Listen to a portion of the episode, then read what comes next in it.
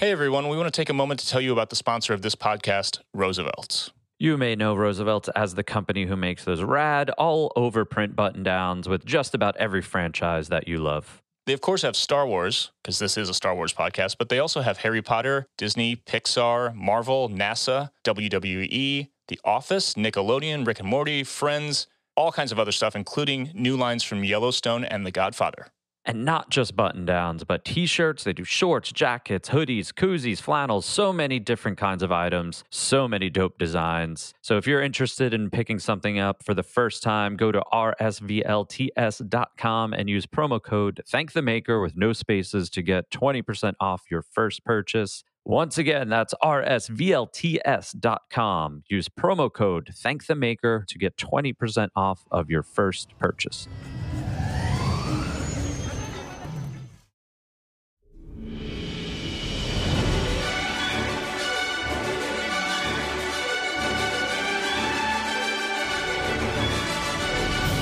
Hello there, and welcome to Thank the Maker, a podcast about heroes, princesses, scoundrels, hokey religions, ancient weapons, and all things Star Wars. I'm Adam Russell. I'm so happy to be here. My name's Nick Gambarian. I, too, now that we are the Mortis gods, are very excited to be here. It's Mike Forster. What's up, dudes? What did we do here this week? Ooh. We closed out. Oh, we just saw some high-quality Star Wars. Some high-quality Star Wars. Wow. You know what, though? I'll just say it. I hit that unfollow button on a couple people who were coming with the hate for this series because I don't have the space for that shit. Still? It's just that there's actually no winning. No. Just unfollow people. You know, you'd like to be able to... People don't have the internet to have their minds changed. It's ridiculous. If things like Andor and Ahsoka get hate, then have fun with the original trilogy. I don't know what to tell you. Go have fun with it. Go away. Go away. Like, I mean, they're like mutual follows, you know, people who make cool stuff that like went out of their way to make a post with a bunch of hater ass shit in like just a text post. What? Nice. What's the point? Nice. Talk to your other miserable friends about how you don't like it. Like, don't go out on the internet and spread this sucks. This sucks. God, I'm sorry that I always talk about this, but it makes less and less sense the older I get. It's so dumb. It's a waste of time. I don't care at all about that because, in my opinion, was probably one of the coolest shows in regards to like how far this show punted Star Wars into the next, ready for this, faux pas, generation, okay, of what we're going to see, right? So we talked a little bit about this offline, but really what this show set up for us, and again, we've talked about this a little bit leading up to this finale, was people who did not follow live animated Star Wars. This has to have blown their mind in regards to being like, magic is a thing. We got Grand Admiral Thrawn. Like, who is this guy? We've never seen a blue guy before with red eyes. This is crazy. All of this, I think this really just celebrated everything that Dave has done with George. Clone Wars brought it all into live action. I feel like we have more questions and we do answers, which in my opinion is great because they did not leave this show with the intention of going, hey, were you satisfied? Probably weren't, because we're going to keep doing this. So my opinion, this rocked. Yeah, definitely. I could go either way. I'm interested to talk to people who I know don't know anything about Clone Wars or Rebels. I know we'll try to maybe potentially for next week find someone who hasn't seen them and see how they felt about it. But I could see, especially this last episode with zombie stormtroopers, some people checking out, because if you only like the original trilogy, which is a vast majority of Star Wars people who say they like Star Wars, they might be a little turned off by witches and zombies. And some people are like, oh, just in time for Halloween, Disney, blah, blah, blah. Honestly, that is an amazing crossover right there. I'm like, oh my goodness. What are they making? What are they making money off of right now? There's no toys in Target. Right. Speaking of just in time for Halloween, I'm not going to say the thing that you would expect. I'm not going to complete the thought that you would expect when someone says, speaking of, but I will say to you guys offline, the amazing, amazing real idea that I had during a scene of this movie or of this show. I played back the music, you know, on another tab when I watched it. It is so good and so brilliant. If it doesn't get a couple 100,000 views, I quit social media. It is so good. I'll tell you about it when we're done. Don't let me forget to tell you. Okay, everyone out there, next level. Remind Adam. It's up there with the Rihanna Palpatine one. Yeah, but I'll give some people benefit of the doubt, and if they don't like the fantasy aspect that we're heading in because they feel like it's not Star Wars, then obviously they're not watching or up to date on animation. If they don't like it and they want to like talk shit about it, then that's another thing, like whatever. I did talk to one friend who I feel like could be pretty critical about some new Star Wars stuff. He watches it all and he thought Baylan was awesome. He was super. When I told him that those were the Mortis gods that he was standing on, he was like, that's badass. So, you know, I think that there's going to be more people who hop on the train with this storyline more so than hopping off the train. Okay, Finn, we get it. We get it. Finn is dancing. Dancing, dancing, dancing. This is Finn from Orange County. Finn. Yeah, knock it off, bud. Come here. Final thoughts on people who like it versus people who don't and why. This is that classic thing of you give people what they want or what they claim to want. Mm-hmm. Turns out they don't want it. Everyone's like, oh, I don't want to see the same old Skywalker saga thing. I want new stuff. I want different, wild, out-of-the-box Star Wars stuff. This couldn't fit that description more perfectly. Agreed. So maybe you just aren't into Star Wars as much as you think you are or you were. Mm-hmm. If that's the case, that's all right. If I was going to engage with people, I would say, what do you like? I want to know what you like, and talk to me for 30 minutes about what you like. I want to hear how you enjoy things. Yeah. I bet you I'd get nowhere, and it would be a waste of 30 minutes. Yep. You're probably right. This is great. All right. This is great. Well, let's do this. Let's talk about this show from the perspective of people who did like it and do like it and do enjoy all new Star Wars stuff because it's just fun and awesome, and do a little section called this. What have you done with those plans? Stolen Plans, the info. This is Ahsoka Part 8, the Jedi, the Witch, and the Warlord, a.k.a. The Empire Strikes Back. That is awesome. Thank you, C.S. Lewis. We appreciate it. A.k.a., yeah, The Lion, the Witch, and the Wardrobe. Got a little chuckle right away. Yeah. Dude, am I wrong, though? Like, the way this ended, so melancholy, like, yeah, somber, a victory, but a defeat. It's so Empire Strikes Back. The sword. I mean, all these things, dude. It was very good. Yeah. It was very good. I mean, the Empire truly did strike back in this. Mm-hmm. Anyway, debuted yesterday, October 3rd, 2023 on Disney+, written, of course, by Dave Filoni and directed by the dude himself, Rick Famuyiwa, director of many Mandalorian episodes, and also the executive producer of season 3 of The Mandalorian. Mm-hmm. Now a huge part of this era of Star Wars, and I'm here for it. Agreed. Dude's great. Yep, he's awesome. Yeah. Crushes with the action. I mean, I think that they know that too. They made him executive producer for season 3, and then he gets to actually direct the finale of this season. Yeah. So talented man. They're putting a lot of trust in him. Let's see. Disney Plus description was heroes race to prevent Grand Admiral Thrawn's escape. Spoiler, they did not. Sure about that? Sure about we that? Tried though. It was actually super epic trying. It was amazing. I have some like real anxiety about them being in a different galaxy and being stranded. And they're just like, oh yeah, Ezra got home.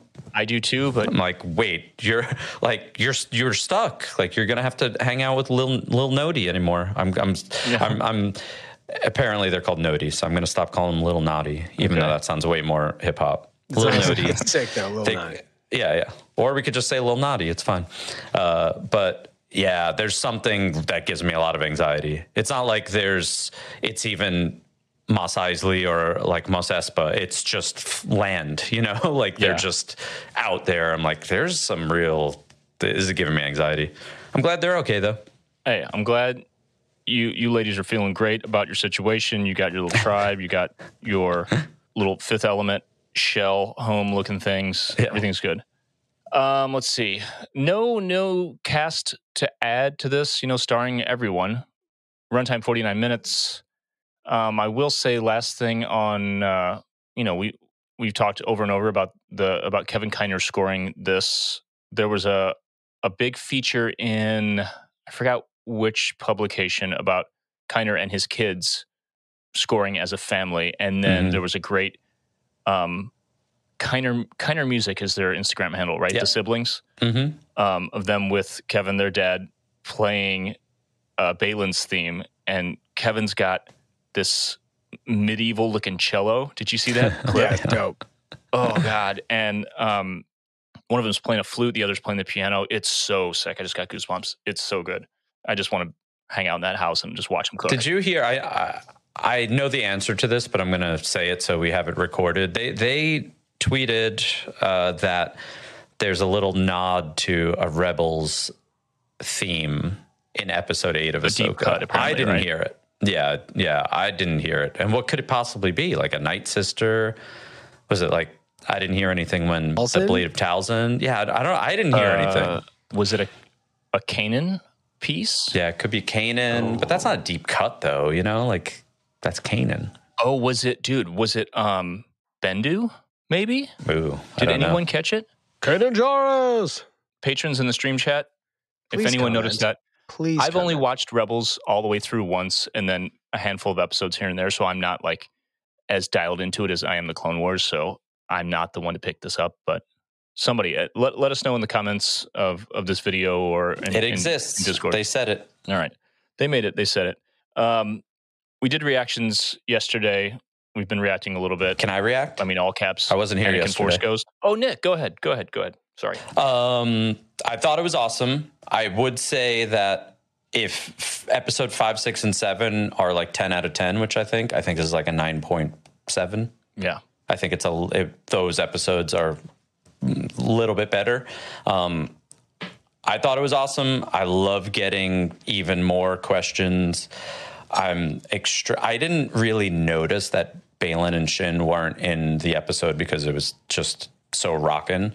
And then they just did their little bits of where they're going for next season. And I'm just still so intrigued by Baylan. There's no way you could just write that story out. There's just no way. It has to be recast. Yeah. That's it. I'll do it if you need me, Filoni. I will actually, you won't even have to I'll make all this gray naturally. I'll just stress myself out. That's good. That's really good. I'll just go to the DMV every day for the next year. I'll do it. Sign me up.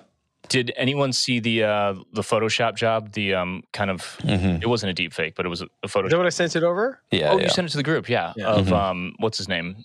Liev Schreiber. Yeah. The tracks. A little bit different forehead, but dude. The tracks. To me, it's just about the acting chops. The actual portrayal needs to be there. It doesn't necessarily have to be like his face on, you know, it doesn't have to be exactly that. But yeah, whatever. I'm not trying to fan cast people, but that works. We need it. It seems like it's such a, I love Filoni just being like, here's this Ahsoka show with all these rebels and all this stuff. And everyone's just like, yeah, but Baylan, good job, dude. You put Baylan in the show. That's sick. That's awesome, dude. Thank you so much for that. He's amazing. Yeah, it's a great new character. Yeah, there's no getting around the fact that this show set up something massive that he's absolutely at the center of. And who knows what the hell Shin's getting up to. We'll maybe speculate on that later. But let's go back to the top. The first main thing of note, Morgan Elsbeth becoming an official Nightsister. You know, the Great Mother's casting the spell, doing the enchantment thing, the green glowing eyes, the face shadows. That's what it was called. Yes. Shadows. Some gift, you know. Some would call it disfigurement. But apparently she had powers for a minute. It looked so good, though. Did you notice? Did you guys watch it with subtitles the first or second time? Did you catch that they spelled magics MAJIKS? That's how it's pronounced in. That's how it's spelled in Clone Wars. Dude, I checked Wikipedia. The canon spelling is MAGICKS. And the other time that Thrawn said it, a couple of episodes ago, it was spelled MAGICKS. So I don't know why there's two. It's got to be a typo. It's got to be Mark the Intern. He strikes back. Yeah. He's also doing the subtitles, which we appreciate. Thank you, Mark. It'll be interesting to see if they correct it, you know, because they've done little bits and pieces here and there over time. And again, that's just subtitles, so it's whatever. Let's see. There's something specific, while we're on the subject of Morgan and the Nightsisters, that I noticed And I only notice these things with this degree of understanding because of the Corridor Crew visual effects breakdowns. In the past, I would have just been like, that looks kind of weird. I don't know why. But did you guys notice that all of the green flames, whether when they're casting the spells or, you know, on the sword or even on Morgan's eyes, that it doesn't cast any ambient light? It doesn't illuminate the area like the lightsabers do, like the blasters do and everything? Did you guys notice that? Old school Star Wars? Yeah, I mean... I have a thought that I tried to verify. You guys... Well, do you think that it's just that in this new era of Star Wars, lightsabers are a source of light, and this was clearly like a digital effect? Original Star Wars? Mm-hmm. Well, all the blaster bolts, as they pass through a room, they digitally light the environment. Mm-hmm. You know, where it hits somebody, there's sparks, they add all those elements. Those are all added digitally. So it's either, you know, they get practicals in there when they can, and they add it when they can't. So I asked someone who knows things directly about this kind of stuff in these Disney productions. My thought was, Filoni has such an attention to detail that couldn't have been like a back burner, we don't have time or money to finish it kind of thing. It had to be a choice. And my interpretation was, it's called the Gift of Shadows. This is dark magic. So imagine like a flame that doesn't illuminate the area because it's dark, or in its nature. Like certain people can see it. Yeah, or it's like sucking. It's almost like a black hole. It's like sucking the light out of, like, a metaphysical thing. Mm-hmm. Ooh. Yeah, you know, because like even the Darksaber illuminates the area, but this dark magic, dark side of the Force in action doesn't illuminate. Love it. I don't know. I thought it was cool. It's probably going to look weird to some people, and I'm waiting to see if Corridor Crew does a breakdown and they point this out, and if they have the same interpretation. It's interesting. Okay, it's pretty cool. Magics. Blade of Talzin, awesome. Thought this was the first time. Turns out it wasn't. We'll talk about that later. Mm-hmm. There's a great. This should almost be a Den thing, but there was a great, you know, that great conversation between Ezra and Huyang when Ezra's building the lightsaber, and, you know, Ezra doesn't know anything about Huyang. He's learning in the moment. He's been around forever. He helped all these other Jedi build their lightsabers. Yeah, I knew Kanan Jarrus. Clever boy, Caleb was. So is that the first time in the show that Kanan was referred to as Caleb? Because it's only been a couple mentions, right? Yeah, absolutely. In this show, action? Yeah. 100%. Mm-hmm. Yeah, so that's a deep cut. Well, not a deep cut, but that's off the menu for folks who haven't watched animation to explain. Kanan Jarrus is the pseudonym, like the name that his hiding name. Exactly. You know, post Order 66, he changed his name to Kanan Jarrus to hide from the Empire because Caleb Dume, D-U-M-E, his given name that would have been in the Jedi archives would have given him away. So he should have just called himself Ben Doom. Yeah. Come on, that's what Obi-Wan did. That's awesome. That's what Obi-Wan did. That's hilarious. He's like Obi-Wan Kenobi, Ben Kenobi. It's nice. Like, who's that? Ben. Never heard Ben of Doom. Ben Doom. Old Ben Doom. I wonder if he means old Ben Doom. I'm laughing at that, Nick. That's very funny. Did you guys look in the table? I looked all over that thing, but I need to go back and see the other parts. Did you see the old grenade style handle there? No. Okay. I can't wait for parts of Star Wars to call out every single different type of drawer and shelf and storage unit in that thing, so I can go buy every one of them and convert my whole garage to that just exactly as it is and keep those lightsaber parts. I feel like Finn is moving my camera. I don't know. Maybe I'm like straight off of Starcruiser, but did not like the orange in that kind of hallway just remind you of Starcruiser? Yeah. 25,000 years old. I think I want one. I'd like one. Yeah. It's it reminded me of Adam Savage's shop because there's like a collection of different types of storage, you know, like the kind of thing that gets added to over time as needed. And the way he builds new storage, like literally builds new storage for his shop. It's like, well, I need something that fits here, that does this, that has these features. And of course, that's something that you would put in a ship or in a place that you've been using for years and years and years. And I don't know. I think it's such like a, it was probably such a meta build for the team, for a bunch of makers to make a makerspace in Star Wars, you know? So sick. You could do a whole Armor Party episode on that hallway. Probably. I feel like I have to do one on this episode. Yeah. The show. You should do, yeah. You should do episodes like on different series and their styles. Their particular peoples who worked on it. Yeah. Yeah. It's pretty good. Or you should just do a new episode at all. What do you say? Okay. Yeah, I heard what you're saying. Yeah, I got it. Yeah, shots fired. Yeah, nice. They're for me. Business idea. Starting tomorrow, why not just make Savvy's workshop, Huyang's workshop? Boom. Boom. Boom. Come on. Wow. Hire me. Wow. Hire me. Fight me. Flip it. All right. So confirmed pretty much. I'm going to say confirmed. Like we kind of called this.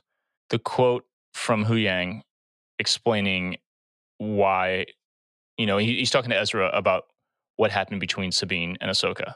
Mm. And well, we basically said this, right? That Ahsoka was afraid to train Sabine because, well, he says he was afraid Sabine was training to be a Jedi for the wrong reasons after what happened on Mandalore. Like she was doing it. She was afraid she was doing it to get power to then go get revenge, which I think is like such a great way to handle that whole thing and like add so much depth and brutal emotional weight to it. You know what I mean? Yeah. I wonder if that could have been, love the idea. I wonder if it could have been a moment between not Huyang and Ezra though, you know? Yeah. You know what I mean? Wasn't maybe that could have at least involved Ahsoka or wait, was it? It was Ezra and Huyang, right? Yeah, and Sabine was at the end of the hallway overhearing some of the stuff. But I think she was gone by then. Yeah. If we go back to Crow's Nest, though, was Ezra with Sabine when like Art Saxon they do all that, or was that just Sabine and Ahsoka by themselves? I don't think he was there. Okay, so. Oh. I think this is kind of one of those same things that we're like, we get that exposition in The Mandalorian where Bo-Katan talks about, you know, this is what happened to our planet. We didn't get a flashback, which I always think is like, that's like Filoni's thing, right?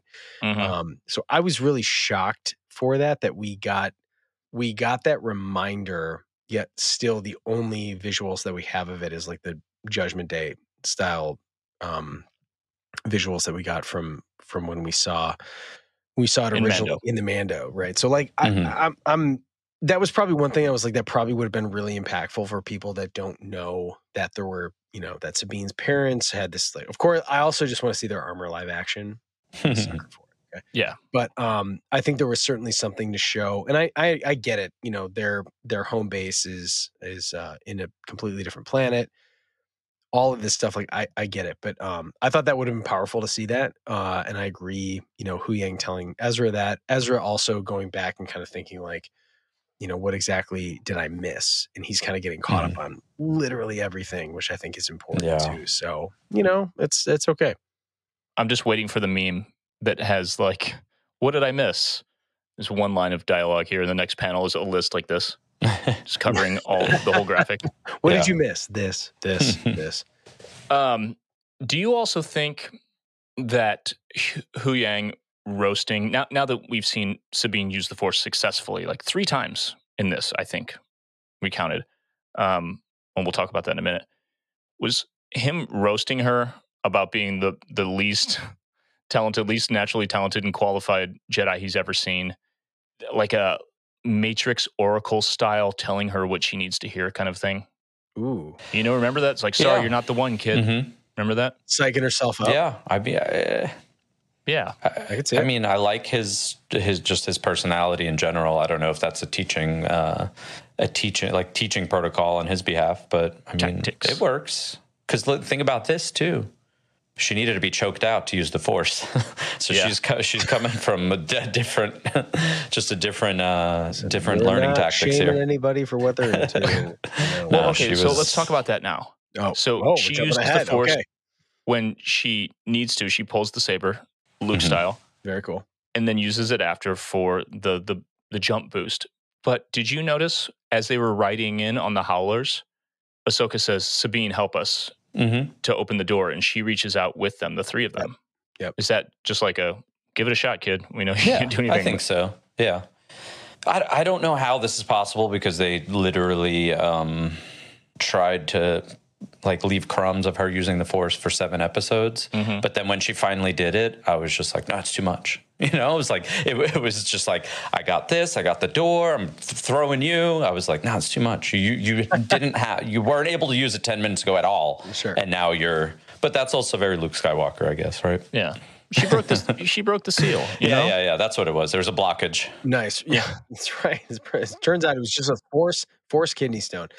Heat up the stone. I think there would have been some benefit to understanding that her Vizsla line is legacy Mandalorian, legacy Jedi, right? Like I think that there could have been something to kind of explain to the more casual viewers that don't know that her bloodline quite literally goes back to the peak of what made the Mandalorians who they are, and what made the Jedi what they were, and why Tar Vizsla was so important. So I think in that regard, that's kind of one of those things where you look at and you go, how long are each of these episodes? I'm sure at some point, Filoni being Filoni was probably like, oh, we should probably do this. And they looked at the budget and said, listen, if it's not in here, this whole show is a budget supreme. You know, there. do you want to see the Chimera, or do you want to get more of the Chimera, or do you want to show Tar Vizsla in a flashback? He was like, I'd rather show everything on Ryloth. I'd rather show Captain Rex. I'd rather show all these things. So I'm sure at some point that was brought up to maybe explain a little bit of her lineage.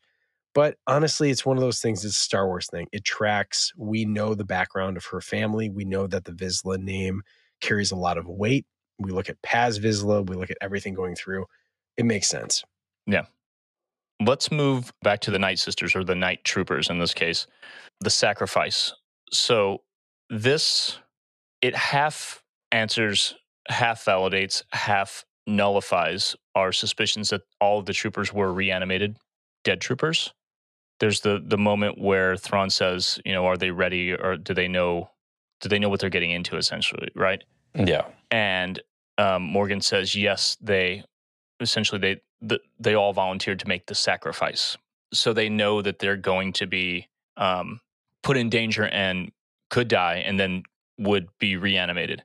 So that, like, if none of them were dead yet, except for some that we'll talk about in a minute, to me, that makes it seem like, with all the wrappings, you know, all the red stuff and all the gold, that yes, they're Imperial stormtroopers, but they're like as dedicated to the Nightsisters and whatever life they've experienced in the past however many years as they are to the Empire.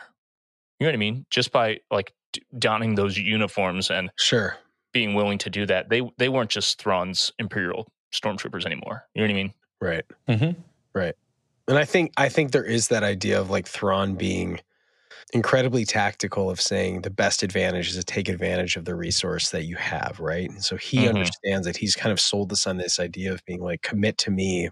And if you're dedicated to the idea that we could be an unstoppable force, there is something. I mean, it's not unlike in history of how many, you know, the medicines and all the stuff that like some of these, you know, or the same thing of getting high as hell because if you died in combat, you would go to Valhalla, right? This was like a Viking mindset of like just getting zonked out of your mind and going into battle high as hell and assuming that like this was going to be the ultimate way of proving yourself, right?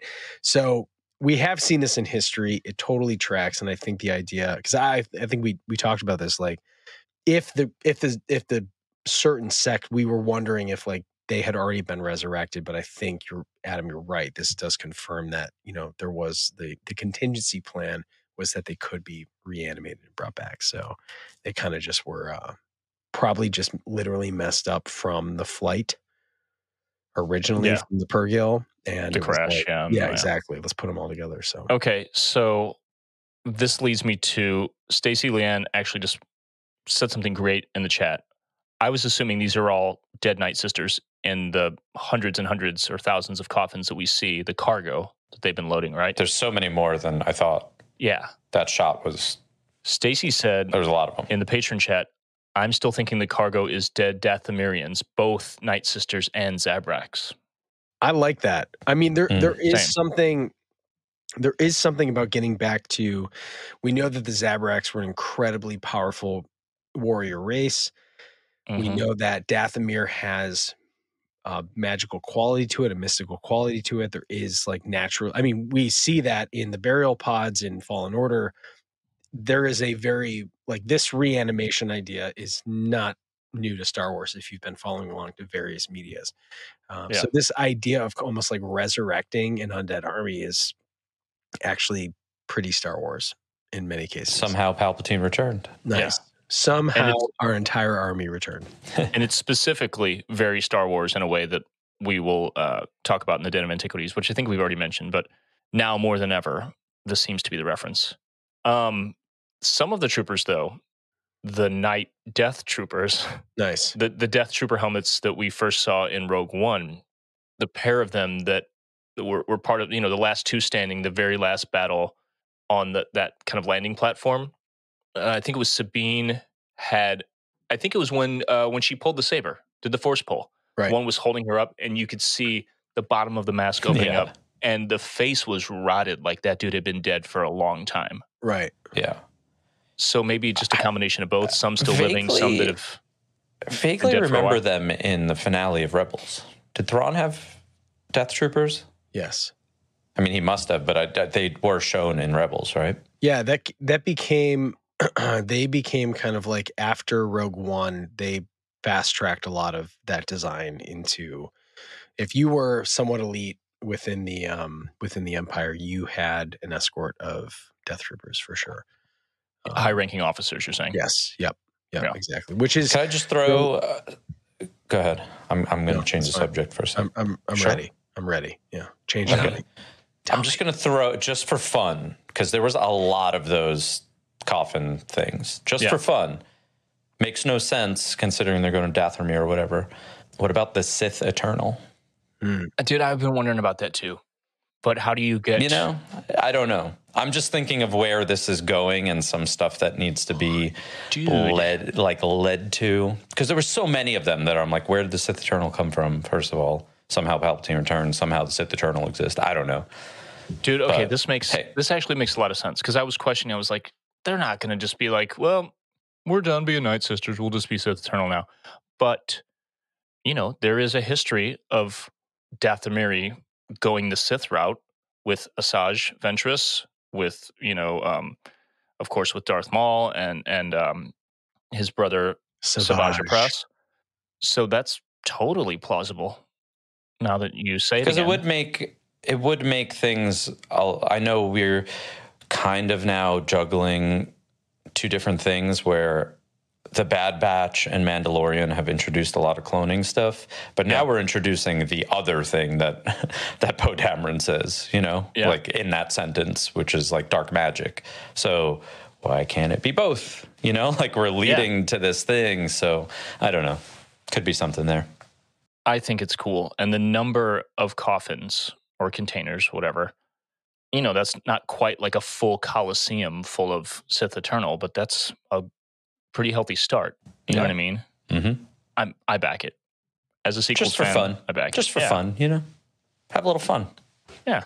Why not a little fun every once in a while? Good one. Good one. Let's see. Talked about Sabine already. Okay. Is there more to this than what I'm off the top of my head thinking? Thrawn talking about predicting Ahsoka's tactics based on what Anakin would have done. And then he says, quote, "One wonders how similar you might become. Perhaps this is where Ronin such as you belongs."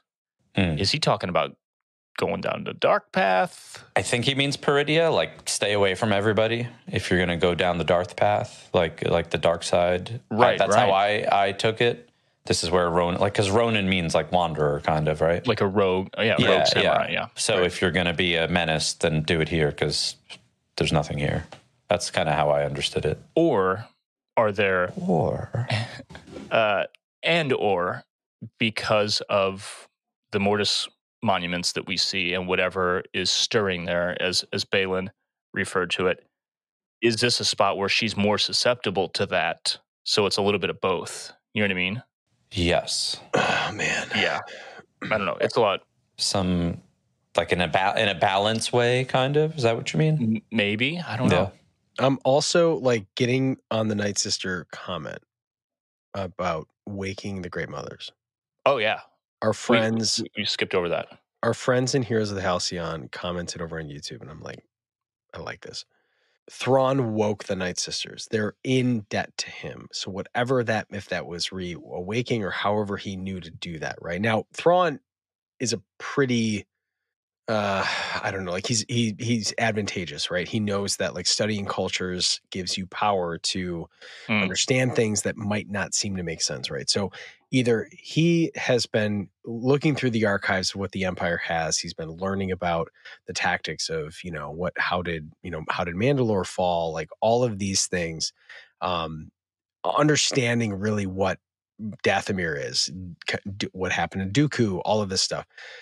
So for him to wake the Nightsisters is not out of the, like that, that's a very Thrawn thing to do, to take advantage of the fact that he has this opportunity. But our friends in Heroes of the Halcyon were like, could they be coffins, almost like sleep chambers, almost like carbonite? Like they're not actually dead, but they're just waiting to be awakened, and they've been stored there for something, say, like this, which I kind of like. I dig it. Yeah. I like that idea. Do you think that tech, whatever they're using, doesn't seem like it's native to Peridea, though? I don't think so. So do you think how does that come into play? I don't think there's much tech. I think it's all, I mean, tech maybe in like a Marvel, you know, like Thor sense, where like technologies, you know, going back to the Arthur C. Clarke quote, technology, you know, any sufficiently advanced technology is indistinguishable from magic. So it could be like this combination of both and the Force, and nonetheless not from this freaking wasteland. You know, it's something else. Yeah. That's really interesting. Also, shout out Heroes of the Halcyon. Great party Saturday night. Was it fun? Did you guys have so much fun? Great party. Bondo wasn't there. Great folks, those people. All right, let's talk about Shin and Baylan. So very brief moment with Shin. She finds the bandits, rolls up on her howler, raises her saber. It's very like, join me or I'll kill you. Join me or die. Yeah.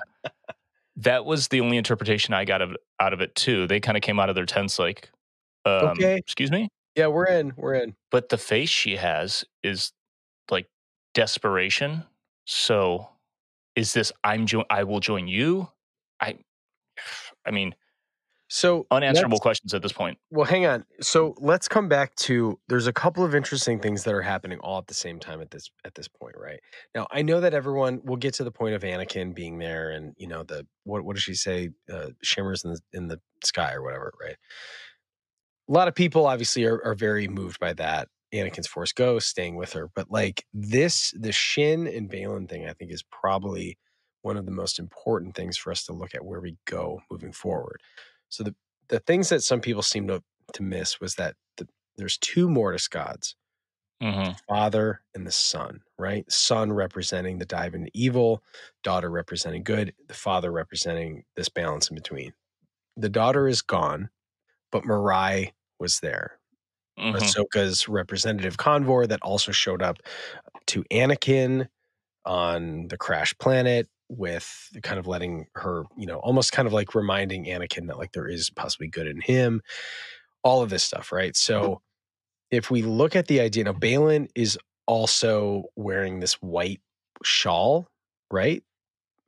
That's important too, in my opinion, right? That's Filoni's not doing anything, just be like, oh, it looks cool, put it on him. So the daughter's the daughter not being there is part of it, and cracked and destroyed because she's dead, right? But the father, correct me if I'm wrong, is pointing to something. Yeah? The hand is out, it's pointing to something. Yeah, pointing to that light flashing across the mountain range. Right. So the idea could be two things.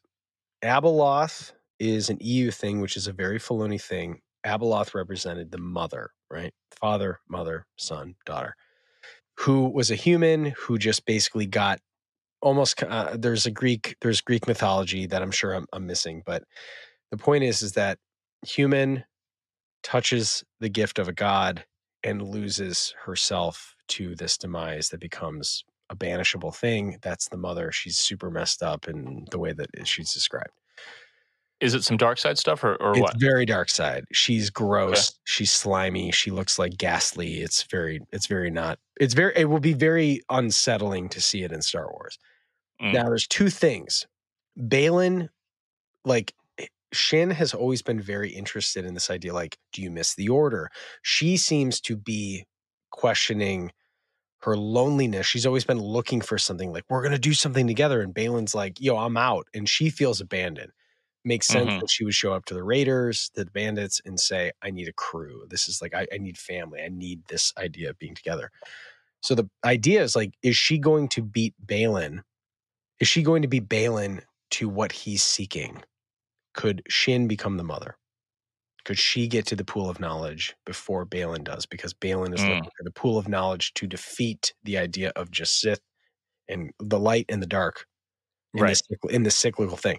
I don't know. We don't speculate, but it's interesting. It's super interesting. I like it. I just also, I think that if the Mortis gods are going to be like replaced somehow, they should be characters we have known for more than, you know, a season. But I like that idea. But the idea is this, that like Ahsoka has become the daughter. Anakin has become maybe the father. Yeah, I go that route, but that's still only 2/3, and I don't know who would be the son. But isn't that the point? Yeah, that like someone's going to have to. Baylan and Shin are the two wolves that perpetually chase the sun. That's what is sun and night. So the idea that he's chasing, they're both chasing each other, is that someone's going to get to the sun first, or is the sun calling to Baylan to do the same thing that the daughter did to Ahsoka. Yeah, or like the son tempted Anakin, like... Right. You're saying S-O-N, and then there's also the S-U-N, chasing the sun, like the... Correct. It's the Norse mythological explanation of night and day, right? Is what you were getting at? Yeah. Yeah. Woo! We're getting into something. There's enough opportunity there for those roles to be filled and for shit to go wild. Man, this is Star Wars, right? This is just laser swords and TIE fighters. I mean, it would be Nick, cool if it would be cool to me if season 2, which there has to be a season 2, because I still think a movie like this movie culminating everything is years away. If we're doing another Mando season, another Ahsoka season, like. The movie has to kind of end it, so that's years away. It would be pretty cool if... I know I texted you guys today because either I forgot or we haven't really talked about the fact that Thrawn is now in the galaxy, like the Skywalker saga galaxy. Right. And Din Djarin's just sitting there with his feet up right now. And we were like, "What? That seems like it's the end of the series, kind of. We know it's not. What does he have to do anymore?" Well, Thrawn just showed up. So Thrawn's the big bad of season 4 of Mando and really just the entire Mandoverse now. It would be cool if season 2 of Ahsoka is way more fantasy, way more mystical, way more Mortis, father, son, daughter, mother, Ahsoka, all this stuff. So I guess there's a possibility there, you know? Like, I don't know. It seems like Ahsoka and Sabine probably want to get back to the galaxy, but... I think the story arc, of course. Well, I don't know. I'm saying of course as if like I feel like we had talked about this before, but I don't. Oh, man, I'm trying so hard not to like go back to this, but like Thrawn is Thanos. That was the idea, right? The idea that like we needed a reason to bring Boba, Din, a unifying threat, Bo-Katan. Yeah. A threat that truly throws everyone into peril of understanding that like everyone's got to team up. We have our own individual skills. I want to see Boba. Fire. Yeah, I want to see Boba riding the Rancor, just eating night troopers. I want to see Avengers Assemble. 100%. So I think, and we've talked about this too. I actually want to find this episode because we had talked about speculation when Ahsoka as a show was announced. And we were either trying to figure out if like Thrawn started the First Order or if the First Order started because of Thrawn's failure. Yeah, like in the vacuum. Yeah, kind of. You know, so I mean, I'm with you, Nick. Like, this show needs, like, season 2 production. Does it start tomorrow or does it start next week? Like, let's get it going. I don't see how anything happens before Celebration 2025. Yeah. I mean, especially with the strike. The series hasn't even been ordered yet by Disney, apparently, from all reports. Yeah. So I think, you know, your point about Thrawn being the big bad in Mando season 4 has to be the next logical step. And then maybe we get another season between that and the movie, or we don't. Like, who knows? That seems so insane. Why I think there has to be, I think even one more season's not enough, but whatever. Because what's a movie going to be? 2.5 hours? That's 3 episodes of the show, basically. Like, that's not enough to, with how slow, like methodically slow this show has been. You can't just Rise of Skywalker it and have it be 2 hours and 15 minutes and be like, boom, boom, boom. Bye, yeah, bye. I completely agree. Yeah. Yeah. Here's the question, though. Quit disagreeing, man. Do Sabine and Ahsoka stay on Peridea? So they're stranded there. She says Ezra is where he needs to be, and so are we. It's time to move on. Are they there until after the sequel trilogy? Yeah, that's one thing I've thought of, in a sense of kind of what I just said. Thrawn's going to Mando season 4, Ahsoka and Sabine are here for season 2 and doing fantasy stuff with Mortis. Could be, really could be. Yeah, I mean, they have enemies there to fight. You know, it's not like it. You know, it's not like Ahsoka season 2 would just be about like the trials and tribulations of camping. Like, there's stuff to do there. So, yeah, give me 5 more seasons of it. I'm in. All right, so that's. Well, I'm just saying, like, if we look at the line of where we're at, like, I think at some point, what we lost some momentum in Mando season 3 was that we had kind of started hitting the same beats, right? Like, I think that's what, like, seems to be some of the grumble of this season was, like, we and I kind of said it last week, or I think I said it offline, was like, someone's probably got to get it right. That was the whole idea, was in Infinity War, Thanos was just murking people left and right. And it showed that he was truly a threat. And so I think what we have to look at is now, when Thrawn arrives in the galaxy, in the Outer Rim, the idea that he could get to the core worlds very easily, which is something that he knows well too, right? At this point that he left, the Empire had access to all of this. So it will be interesting to see exactly how we reestablish. Mon Mothma is shaking in her laurels over the fact that Thrawn, the possibility of Thrawn returning, had her extremely shook. Now he's close enough that they can find him again. I'm sure there's going to be some idea of setting up the idea that, like, Thrawn, it's not just a distant echo. It is like Thrawn is back. So if that takes a whole season to do that, might be a little dry, might be to that point where we're kind of like, are we getting all the way to the end where we're like Gideon at the end of season 3? Or are we like season 2, episode 1, Thrawn shows up, wrecks a planet that we know well and love? How do we do this? How do we pace this? That's what I'm wondering. Mm-hmm. I would say also a reason why she is so terrified. I believe Mon Mothma is responsible for sort of disarming the New Republic. Like, I can't remember if it's in Bloodline, or I haven't read every book, obviously, but it's in one of the books that I read post Return of the Jedi, that she, in order to keep, like, the galaxy more peaceful, kind of has like a lower end military, like kind of mostly disarmed the New Republic. Yeah. So they're just going to get obliterated, which makes things easier. The resistance is her, almost her, like, her street team. Yeah, and Leia, right? Leia's already in charge of defense, so she's just going to wind up leaving the New Republic and leading the resistance. Right. So yeah, that's. Of course she's going to be. Also, she knows Thrawn just to us. Mon Mothma knows how dangerous Thrawn is just from Rebels. Yeah. It obviously doesn't go well. We know that.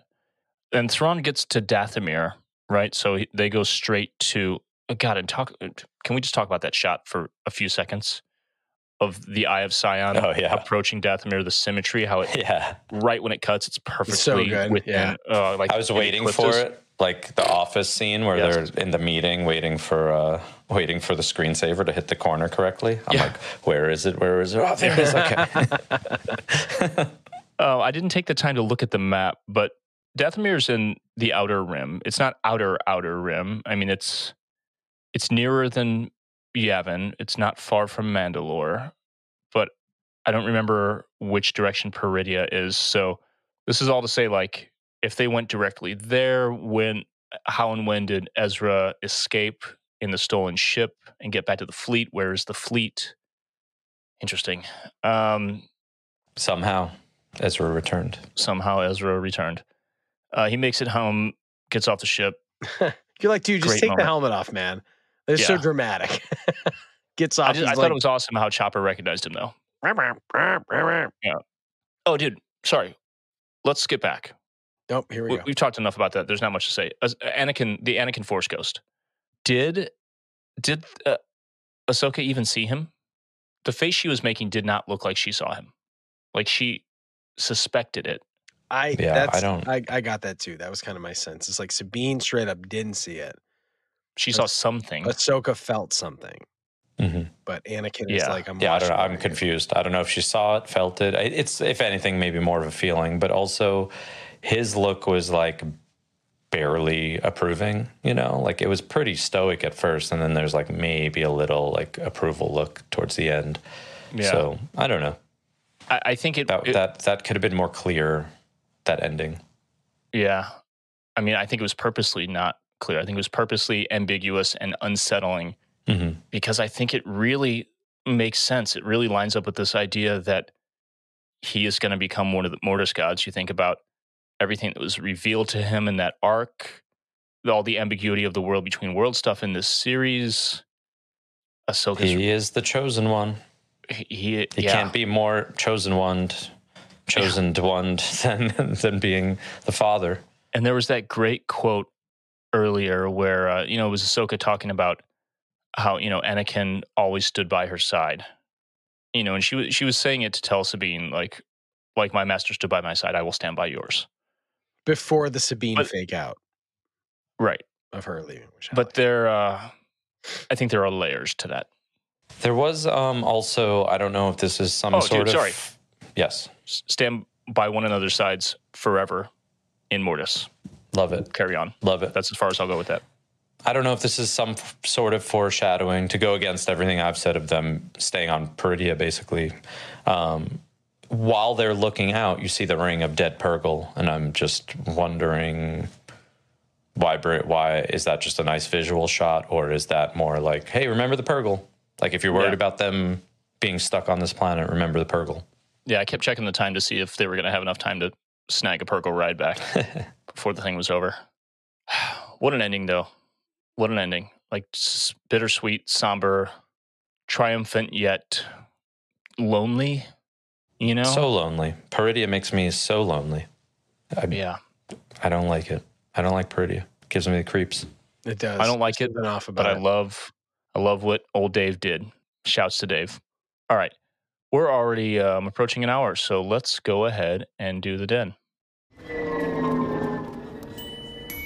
Hey, everyone. We want to take a moment to tell you about the sponsor of this podcast, Roosevelt. You may know Roosevelt as the company who makes those rad all-over print button-downs with just about every franchise that you love. They, of course, have Star Wars, because this is a Star Wars podcast, but they also have Harry Potter, Disney, Pixar, Marvel, NASA, WWE, The Office, Nickelodeon, Rick and Morty, Friends, all kinds of other stuff, including new lines from Yellowstone and The Godfather. And not just button-downs, but T-shirts. They do shorts, jackets, hoodies, koozies, flannels, so many different kinds of items, so many dope designs. So if you're interested in picking something up for the first time, go to RSVLTS.com and use promo code Thank the Maker with no spaces to get 20% off your first purchase. Once again, that's RSVLTS.com. Use promo code Thank the Maker to get 20% off of your first purchase. Over 1,000 generations. It is the dark saber. Run, Togosh. It's a Kalikori. A Sith wayfinder. Dark science. cloning. Secrets only the Sith knew. Nicholas. Hello. What do you have for us today? I got some good stuff. One of these moments, Leo meme moments, when Ezra is building the lightsaber with Huyang. Huyang tries to give him a piece. Ezra says the blade emitter is too narrow. This seems like a fourth wall breaking nod to the fact that the lightsaber blades in Rebels were narrower than live action, and everyone complained about it. Yeah. The toothpicks. Or at least broad. The lightning toothpicks. Yeah. Hey, they were actually like pretty close to the original lightsabers when they were just using like some of the shots with the reflective sticks. Right. Very pokey. Yeah. Mm-hmm. More saber/sword stuff. The Blade of Talzin was first seen in the Clone Wars Season 6, Episode 9, when Mother Talzin used it in a duel against Mace Windu. I want to say like the hilt is different now. The hilt almost looked like it could be a lightsaber hilt in this show. It was a little bit more like archaic in the Clone Wars. Add that to my list of things that I want to build that I'll never build. Put whatever you want on it, man, if you're never going to build it. Okay, so moving on, more Nightsister stuff. The creed that is spoken to Morgan Elsbeth when she becomes a Nightsister is the same one spoken to Ventress by the Nightsisters in the Clone Wars. I love that they actually subtitled it. It said alien language, and I was like, oh, come on. And then I did it. Now more than ever, the reanimated troopers seem like an homage to the 2009 novel, which is now legend, called Death Troopers, where a deadly disease turns a ship full of Imperials into zombies, actual zombies. So it exists. This isn't Disney, as much as you want to ham-fist your idea into all of this. This isn't Disney being like, this show ends right before Halloween. We need witches and zombies. The Sanderson sisters bring the book back. Book! Yeah. And then the troopers. Okay. Sabine and Ezra's fight with the Night Death Troopers reminds us of Rey and Kylo Ren's battle with the Praetorian Guards in Snoke's throne room. Even with the lightsaber catch and saber blade, like quick ignition through the head. So Sabine is Rey's dad. That's what we're saying, right? Mm. Correct. Yep. Totally. Must be it, right? Ezra and Sabine used the old Kanan and Ezra force boost jump move to get on the Star Destroyer. So again, if you haven't seen animation, that might be a little hokey, but hey. Guess what? It was hokey in Rebels too. They even called it. They called it out. Like, yeah. What? That's not going to work. And he's like, no, Kanan and I do it all the time. It'll totally work. It's great. I like this. I picked up on this as soon as it happened, so I was very proud of myself. But Ahsoka disarms Morgan of the Blade of Talzin in a similar fashion that she took Anakin's saber in their duel in The World Between Worlds. So kind of just this, like, give me that. Give me that. Give me that. I'm going to eat the whole thing. We totally glossed over the fact that Ahsoka lost one of her sabers. Got it cut in half. Mm-hmm. Did the last bit of the fight with just one. Yep. Dude, is she going to dual wield with a sword now? That was also sort of foreshadowed in that episode too. Anakin in The World Between Worlds knocked one of her sabers kind of off the side. Density. Yeah. You are my density. Speaking of... At the end of the battle with the reanimated night troopers, Sabine and Ahsoka jump off the ledge. The troopers are like, that's the noise that they were making. They walk up to the ledge to see what's up, and they rise up on Ahsoka's Jedi starship. Where have we seen that before? Back to the Future. Nice. Part 2. Two McFlies with the same gun. Jumps off the ledge. Do you feel like the zombie night troopers really needed to sound like zombies? I thought that was over the top. Could have done without that. Oh, I loved it. Yeah. I loved it. I just see people being like, nah, just do it. Just do the zombie noises. It's fine. Someone just breathe heavily. Yeah. D. Bradley Baker, how many zombie noises can you make? Breathe heavily and gargle. Ezra returns home and meets Hera in a stolen ship wearing a disguise, throws back to multiple disguise gags in Rebels for sure, but obviously A New Hope Death Star moments like Luke and Han, Chewie approaching Han and Leia on Endor in the AT-ST in Return of the Jedi, but it kind of was a reused gag in Rebels a lot. That definitely I feel like episodes ago, I even mentioned, I think I mentioned Sabine getting on the ship with Thrawn and kind of getting disguised and saving Ezra, whatever, you know? Like, I just felt like the Rebel crew was always in disguise at some point, and it always worked. Yeah, I mean, it was the thing right off the bat, like whether it was a physical disguise or Ezra claiming that his name was Jabba the Hutt, you know? Like, they were always pulling some shit. Mm-hmm. I love it. Again, just like, you know, very Rebels writing, but the actors nailing it really made it all land.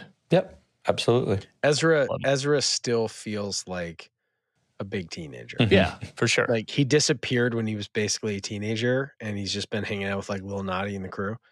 Yeah. And he's surviving, but like, I mean, in regards to like maturation, like, I mean, dude's still like, oh, you guys found me. Like, this is great. Like, what's going on? You know, like, even just his whole like the sheepish, like, hey, Hera, like, it felt so good. Yeah. Sure. Like, teenager showed up, you know, drunk to his own birthday party. Like, hey, mom. Yeah. Zach the Maker says, seemed like too much of a risk. Like, they could have just blasted him. He was taking too long. But no, man, the Force is his ally. He would have seen that coming. But no, it's me. Look, he was about to shoot. Finn's back. Finn's back. Hey, baby Finn, little boy, baby boy. Last thing, this isn't like an actual Den thing, but it's just the vibes of the Noti in the cabin, you know, the bridge with Huyang was such like an Ewoks in the cabin of the ATST with Chewie meets the Porgs in the Falcon with Chewie. Like a perfect matchup. Definitely. With a little Grogu mixed in there. Yeah, I definitely thought of the Porgs and Chewie. Yeah. Because I guess that's recency bias, but yeah, definitely Ewoks and Chewie. All right. We made good time on that. So what do you say now? I read fast like the Micro Machines guy. Bring back the Micro Machines guy. I love you. I know. Favorite scenes, favorite quotes, favorite moments. Who would like to go first? Look at the lighting on Finn. I can't even. I literally have lost the ability to even. I'm working on my lighting. How are we not at 1,000 subscribers already just because of Finn? Yeah. Look at that, like, boy. Say something. Like, dogs of YouTube, get us going. Like, tag us. Say something, big boy. Oh, yeah. Oh, some ASMR. All right, I'll go. Michael, you go first. Yeah, I could go. Yeah, I could do that. I generally, anytime we see new armor, I'm like, that's awesome. I think what I loved most about this season, because that's what we are talking about, right? Because the finale gives us a scope to look at the entire thing, is that Dave was incredibly true to the idea that Star Wars should be weird. The idea that Star Wars should be expansive beyond just the idea of like good and bad, even though at the end of the day, that boils down to, for him, George Lucas's mentality of you got the good guys and the bad guys, right? And I think really this gave people, I hope what it does is it gives a little bit of curiosity for people to consume all Star Wars media, that the curiosity of magic and reanimation and the story of how far back does Anakin and Ahsoka's relationship go. I would love to see more people get turned on to going into the back catalog of Star Wars, because this show possibly piqued their interest enough to be able to see that. So really, I would say how true it was to Dave's vision of where he's developed Star Wars to this point. I think that's probably the biggest celebration of this show, is that they took some serious risks without giving a lot of exposition, and they didn't backtrack. I mean, we saw a couple flashbacks to probably the least popular, least well-received era of Star Wars film in Attack of the Clones. I appreciate whoever funded this at Disney to say, let the man do what he's going to do. Kathleen Kennedy, we see you. That's awesome. You trust Dave. That's so evident in the series. So I would say that's probably my favorite thing. Moment wise, you know, I love seeing Mortis gods, man. That keeps Star Wars weird. I loved that reveal because I saw Baylan standing there and then they zoomed out and my mind was like, everyone's wigging out about Anakin Skywalker. That's fine. But like for me, seeing the Mortis gods, I was like, dude, everything is on the table. Everything is in play. This is incredible. Yes. So I left. That was my takeaway. See, and you know what, too? The other thing, like seeing all three of them with lightsabers. Blue on one side, green on the other side, white in between. Beautiful. Awesome. Beautiful. So, yep. Nick, how about you? We forgot one little Easter eggy thing. I'm going to go back into the den real quick. Sabine said, I try. I do. I do. That's, she was backtracking on, you know, Yoda's old quote. Nailed it. So, okay, I'm leaving the den. I'm back into I love you, I know now. Welcome back. I mean... There you go, Finn. Mortis gods. I can't. It's a 20-second scene. I can't get over that, and I won't get over that. 20-second scene with no dialogue. No dialogue. I love everything about it, and all I want to know is where that's heading. I love every single thing about that. The more I mention the word recast, I'm just putting that into the universe. We need Baylan Skoll to stick around. Agreed. Hopefully in the next 6 months, I could figure out how to cosplay Baylan Skoll, and then actually just play him. You got it, dude. I'm doing it. Everyone in the Discord chat was like, "Dude, how are you gonna grow like 7 inches?" Because apparently, I mean, he seems like a big guy. He's huge. So he's probably like 6'3" or 6'4". He's a fridge, dude. He's a fridge. Yeah. It's called an apple box. Look it up. Nice. Someone, everybody's in sorry. Apologies. Someone said, you know, force perspective. I'm like, yeah, basically I'll be a hobbit. Listen, I'm 5'9", all right? I'm not that short. Force perspective, capital F. Yeah. There's so much to like, but in this episode, how wild is it that I wanted so much more from Baylan, but the 20 seconds we got was just like, yeah, no, I'm good. That's the best thing that you could have done. Seriously. Yeah, my favorite, I could pick moments from the lightsaber duels going in the fortress, the temple, whatever you want to call it. It was so much like a classic, you know, making your way up the castle tower kind of thing. Very swashbuckling. Yeah, in that way. Like, I agree. The humor, like the timing was really good with, you know, and the troopers reanimating. And I forgot which one of them said, have you seen that before? And they're like, nope, definitely not. You know, and then they bail. It was really fun. And then the final fight ending with Morgan's death, I thought was really, really good. Mm-hmm. It was, you know, they did a lot of really balletic stuff. A lot of over-choreographed stuff, like the prequel fans love. But then the death blow was very simple. Right. You know what I mean? It was like, strike, strike, dead. Yep. You know, that moment. So I thought that stuff was great. Sabine using the Force. Sabine, lightsaber, and blaster. I'm like, yo. Yeah. Mm-hmm. Where's that? Badass, man. Yeah, right?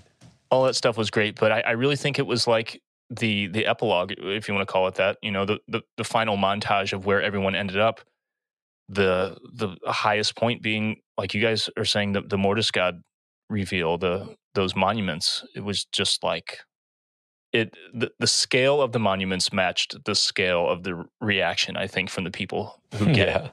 Yeah. You know? But the quote, I said it last night at the top of my reaction from Thrawn, saying, rain hellfire upon them. There will be no negotiating with the apprentice of Anakin Skywalker. That was like a stand-up out-of-my-seat moment. Yeah. So sick. But in his very calm, rain hellfire upon them. You're like, ooh. And visibly rattled in that moment, you know, multiple times. Like, oh, shit. Oh, yeah, he's been burned, you know. And, he's been burned literally by Jedi. Breath. And to hear himself say, I've only been bested by a Jedi once, right? But like, And then from there, in a very Thrawn way, he doesn't get overly cocky. He's like, don't underestimate them. Like, I learned, that's what makes me good at military is like, that's what makes my strategy good is that like, I learned, don't underestimate them. I'm like, that's dope. Probably didn't assume that all three of them had the Force. Right. I got to go back into the den for one more thing I just remembered. So I'm going back in. Just turn off the lights when you're done. We're back in. I don't remember this being in live action, but it definitely was in Rebels when they were kind of swashbuckling their way up. They were slicing like the door panels to close them, which is very Rebels. I don't remember seeing that in live action anywhere else. Maybe a blaster in the original trilogy that I could think of. Yep. But very Rebels to just slash that thing and boom. Okay, I'm leaving the den now. You close the door. Close. All right, that's it for the coverage. I say next week we do a full series recap or season recap. Erase the part where I said series recap as if we're not going to get another season. Retract that. And we'll do a Patreon poll. So patrons will vote on their favorite episode. Maybe we'll throw some favorite quotes in there. We'll talk in the Discord chat and see what you all want to vote on. We'll do our bingo card results because we all got hits on this last episode. There's a clear winner. I won't say it now. It's not me. I'll say that. And we'll do some other fun stuff. Should I find someone? I know one person offhand who I think would be good to have on the show that has not watched animation and also loved this series, though. Who? Also, my buddy Dean. Oh. He's familiar with him. He listens to the show. Oh. He I believe he has a podcast or two, so I think he might be good. Okay. All right. Yeah. Well, look out for that next week. We'll be streaming probably on Tuesday because Nick is flying. Mm-hmm. To Mos Eisley, basically. Yes. Back to single episodes for now. Yeah. We're talking about doing some other fun stuff, so be on the lookout for that. Patrons, thanks for being here with us, of course. Can we do a last call? We have we will all be in New York next week for something very exciting. Actually, the whole weekend is like now starting to shape up to be incredible. Not that it wasn't going to be before, but now all of a sudden I feel like we're very busy. Well, we're getting there. Tell them. Roosevelt's crew is, we're going to be hanging with them a bunch. What do we got? Roosevelt's crew is having a pre-party pretty close to where Mos Eisley is going to be. That's at the Globe, right? The Globe. Yes. Yeah, is that what it is? Yes. So I'm glad you remembered because I did not. Bad at promoting things. But Mos Eisley, we're starting to sell more and more tickets. If I could learn anything from the past three Moshes,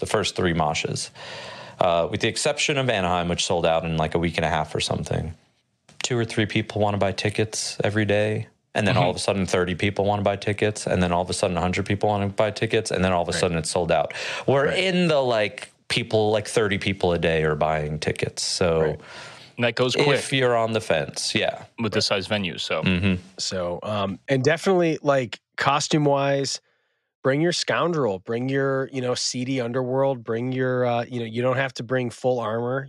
Let's just see what you look like. Show up like you're, planning on running a little, have a death stick or two. Maybe maybe you want to share under the radar. Yeah, maybe you want to share a little spice with someone, see where the night takes you. Bring that. Get scoundrelly. That's the vibe. But yeah. Get seedy. We may be able to do something at the Culture Fly booth. I'm still working on that, so maybe we could all get together and do a little... meet and greet or something at the Culture Fly booth on Friday or Saturday. I'm working on that. That's news to you guys, but yeah. Regardless, we will most likely be at the con one of the days. And if we don't see you there, we'll see you at Mos Eisley. MosEisley.com is the place you want to go if you want to get tickets. And that's about it for this week. Thank you, Dave, if you're listening. I'm sure you are. Dave Filoni, big fan. Dudes, thanks for being here. Patrons, thanks for being here with us as well. And until next week, may the Force be with you.